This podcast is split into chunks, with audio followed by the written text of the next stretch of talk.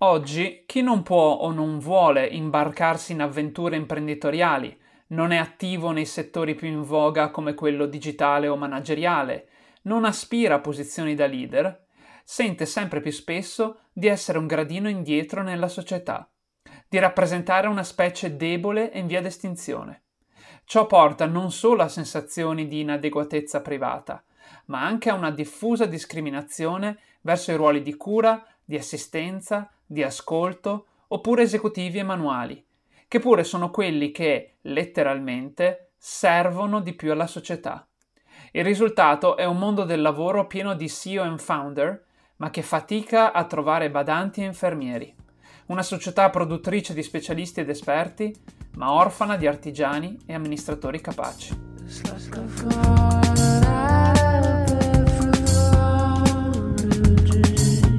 Brave New Work. Viaggio alla ricerca del senso del lavoro umano.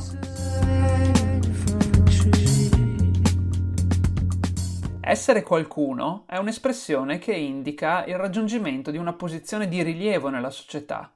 È interessante come tipo di espressione, perché sembra quasi dar l'idea che chi non raggiunga posizioni di grande responsabilità o visibilità nella società non sia una persona di valore, o addirittura non sia proprio una persona. Certo, metterla in questi termini può sembrare un po' esagerato, ma è indicativo comunque di una diffusa e potente spinta verso il successo, verso l'ascesa sociale che il culto della crescita ha eh, imposto, infuso nelle persone in queste ultime decadi. La combinazione di forte spinta all'affermazione individuale da un lato e alla libertà di scelta personale dall'altro, a pensarci bene non poteva fare altro che creare un'accesa competizione per accedere a posizioni di leadership. Se infatti bisogna affermarsi individualmente e se la mia libertà finisce dove inizia la tua, allora io devo espandere la mia libertà accedendo a posizioni di sempre maggior potere o di comando. Esse, infatti, non solo sono quelle che devono meno rendere conto ad altri, ma sono anche quelle più retribuite. Quindi accedendo a posizioni di leadership si ha da una parte la capacità di aumentare la percezione identitaria interna, ma anche di percezione sociale esterna, tramite l'esibizione di alcuni beni posizionali come le macchine di lusso, oppure vestiti firmati, oppure eh, gadget digitali eh, che si possono permettere solo alcune persone con posizioni di potere in ragione della loro retribuzione eh, più alta della media. Allo stesso tempo, l'ambizione per la carriera spinge il culto della crescita in due modi. Fa lavorare di più per ottenere promozioni e quindi aumenta la produttività e la quantità di lavoro ma fa anche consumare di più, proprio perché spinge all'acquisto di quei beni posizionali che mostrino agli altri il prestigio della propria posizione sociale ottenuta tramite la carriera e il lavoro. Non è quindi sorprendente che, soprattutto dal dopoguerra in poi, il culto della crescita abbia spinto sempre di più il messaggio di aspirare al successo e però allo stesso tempo il sistema della crescita doveva mettere a disposizione un certo numero anche rilevanti di posizioni di prestigio in modo che le persone vi potessero concorrere senza sentire una concorrenza troppo schiacciante e rimanerne delusi. E inoltre era necessaria una narrazione per cui tutti avessero la possibilità di arrivare a queste posizioni di comando e responsabilità così ambite se vuoi puoi e ognuno ha il suo talento, sono stati per esempio alcuni dei mantra che hanno dato senso e continuità prima al mito della carriera, che ebbe luogo soprattutto tra gli anni 70 e gli anni 90, e poi a quello dell'autoimprenditorialità dagli anni 90 ad oggi. Proprio per alimentare questa narrazione e quindi il culto della crescita, nella prima frase, quella carrieristica potremmo dire, ci fu all'interno delle organizzazioni, sia private che statali, non solo la creazione di posti di lavoro che assolvevano più a esigenze politiche e relazionali che produttive, ma anche un aumento crescente delle posizioni di responsabilità. Quindi da una parte si creavano molti lavori di più o meno grande inutilità, che servivano soprattutto a distribuire capitale politico e incentivare i consumi,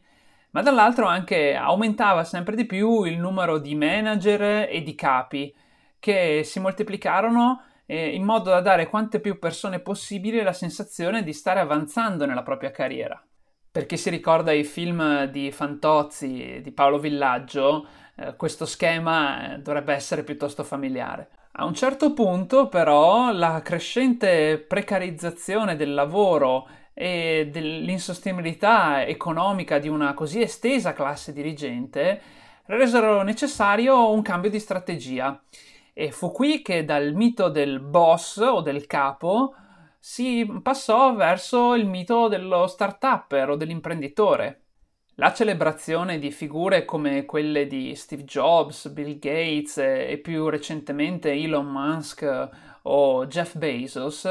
mandavano il messaggio che tramite eh, il duro lavoro e anche con pochissime risorse iniziali si poteva fare una carriera talmente fulminante da non solo accedere a un posto di prestigio all'interno di un'azienda, ma proprio a detenere un'azienda miliardaria e cambiare anche le sorti del mondo. Questa narrazione della startup e dell'autoimprenditorialità, però, viveva essa stessa di eccezionalismo, cioè dava l'idea che solamente pochissime persone particolarmente talentuose potevano davvero aver successo. Eppure, nonostante questo, e nonostante il fatto che a ben guardare le persone di vero successo non erano partite esattamente da un garage come spesso quella narrazione voleva eh, persuadere, eh, tantissime persone si lanciarono in questa narrazione proprio perché le posizioni di maggior potere, di prestigio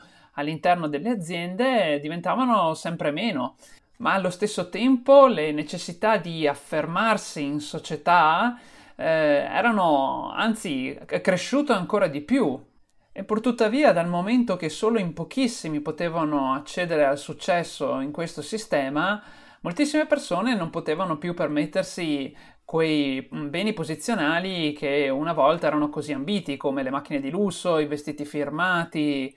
e quindi cambiò il mercato e da il cinquantenne in Ferrari con il vestito Armani quale ideale massimo del successo lavorativo e sociale, si passò invece all'immagine del giovane in camicia e col tablet sotto braccio, e quindi lasciando quell'immaginario come molto più accessibile per gli aspiranti imprenditori, che d'altronde erano anche irretiti dall'idea di avere ancora maggiore libertà e ancora maggiore capacità espressiva individuale rispetto alla carriera aziendale. Ciò che comunque accomunò entrambe queste fasi di spinta all'idea di carriera è la promozione indefessa di un atteggiamento deciso, carismatico, sicuro di sé, quale tratto caratteriale distintivo della leadership. E questo ha portato molte persone a interpretare la propria vita e il proprio lavoro in questa modalità, alimentando un conflitto interno, poiché assumere certi atteggiamenti ha voluto dire per diverse persone a rinunciare alla propria autenticità, ma anche esterno, estremizzando la competizione sia all'interno delle eh, organizzazioni e delle aziende, nella prima fase soprattutto, sia all'esterno nel mondo imprenditoriale, ma anche per osmosi in quello accademico e in quello professionale. Oggi addirittura questa spinta verso eh, l'autonomia, il liderismo, il carisma, ha tracimato anche nelle posizioni che più tipicamente prima erano esecutive. Per esempio, oggi si spinge sempre di più verso lo smart working e quindi la gestione autonoma del proprio lavoro e si pensi a tutti i corsi motivazionali organizzati dalle aziende per i dipendenti in modo che ognuno diventi leader di se stesso. Insomma, nella società oggi essere carismatici, sicuri di sé, assertivi, addirittura sentirsi invulnerabili, è diventato quasi un must. sui social, nello sport, nella cultura di massa, a tutti noi viene in qualche modo chiesto di essere leader, se non di qualcuno, almeno di noi stessi. E la vulnerabilità, il dipendere da altri, il vergognarsi di sé, sono oggi la vera sconfitta nella nostra società. E quel che è peggio è che eh, questo atteggiamento ha portato a una progressiva svalutazione di tutta una serie di ruoli di grandissima importanza sociale, come tutti i lavori di cura o tutti i lavori artigiani, lavori esecutivi, eh, che vengono visti oggi quasi come sublavoro. Il paradosso quindi è che in una società che invecchia sempre di più e avrebbe per esempio bisogno di sempre più infermieri, badanti, oppure in cui la logistica diventa sempre più importante, per cui avremo bisogno di sempre più uh, fattorini, camionisti, noi spingiamo le persone invece, in particolare i giovani, a carriere manageriali digitali, andando non solo a intasare un mercato spesso già saturo, ma anche che è particolarmente esposto all'automazione. Nel prossimo futuro, infatti, sarà molto più probabile che un computer si programmerà da solo, piuttosto che venga messo un robot a curare gli anziani. E alla stessa maniera, eh, un'opera di fino artigianale non sarà possibile farla tramite le stampanti 3D però invece tutto quello che riguarda la gestione aziendale potrà essere demandato alle cosiddette intelligenze artificiali. Il leaderismo o la spinta alla carriera, quindi, creano una diffusa e crescente sofferenza privata e lavorativa, che nasce sia dal senso di inadeguatezza di chi non sente di potere o volere colpire ruoli di potere, oppure semplicemente non riesce ad accedervi, sia aumenta il conflitto familiare, sociale, politico e lavorativo, in particolare tra quelle persone che riescono ad accedere a quelle posizioni ambite di visibilità e potere, ma avendolo fatto più per appunto esigenze di posizionamento sociale o di realizzazione individuale, e non sentendo quindi una vera inclinazione verso il tipo di lavoro di amministrazione, gestione e di vera leadership, eh, impongono invece il loro volere su dei dipendenti già frustrati eh, e creando quindi conflitti sempre più esplosivi sia all'interno del mondo del lavoro sia nella società in generale, tra chi vede come sempre più inaccessibili alcuni prodotti e servizi ambiti e tra chi invece tenta forsennatamente di giustificare eh, la propria posizione un po' agli occhi di se stesso, un po' agli altri, eh, acquistando beni posizionali oppure esercitando il proprio potere anche in maniera autoritaria sul posto di lavoro. In generale, oggi l'aspetto pubblico della vita sovrasta il privato. Il privato quasi non esiste, tutto diventa pubblico, in particolare tramite i social, che vengono proprio usati dalle persone spesso che non hanno posizioni sociali eh, invidiabili, proprio per crearsi una realtà alternativa, una identità alternativa che gli dia una maggiore soddisfazione sociale tramite la, la, raccolta di like o condivisione dei propri post, delle proprie foto. Ma non solo, anche il politico ormai schiaccia il relazionale e il razionale è sovrabbondante rispetto all'emotivo. Tutto quello che è invece il lavoro di cura e il lavoro di tessitura sociale e di costruzione sociale diventa sempre meno ambito e paradossalmente è quello che invece ci serve ora e ci servirà sempre di più in futuro. Ma d'altronde la spinta verso il carrierismo sembra perdere sempre più mordente, soprattutto nelle nuove generazioni, che non sembrano più tanto interessate ad avere un titolo altisonante in inglese sul biglietto da visita o possedere beni di lusso, ma piuttosto cercano sempre di più una eh, sensazione di eh, senso nel proprio lavoro e nel proprio contributo per avere un impatto e quindi sentire di avere maggiormente libertà di scelta autentica piuttosto che una realizzazione sociale posticcia.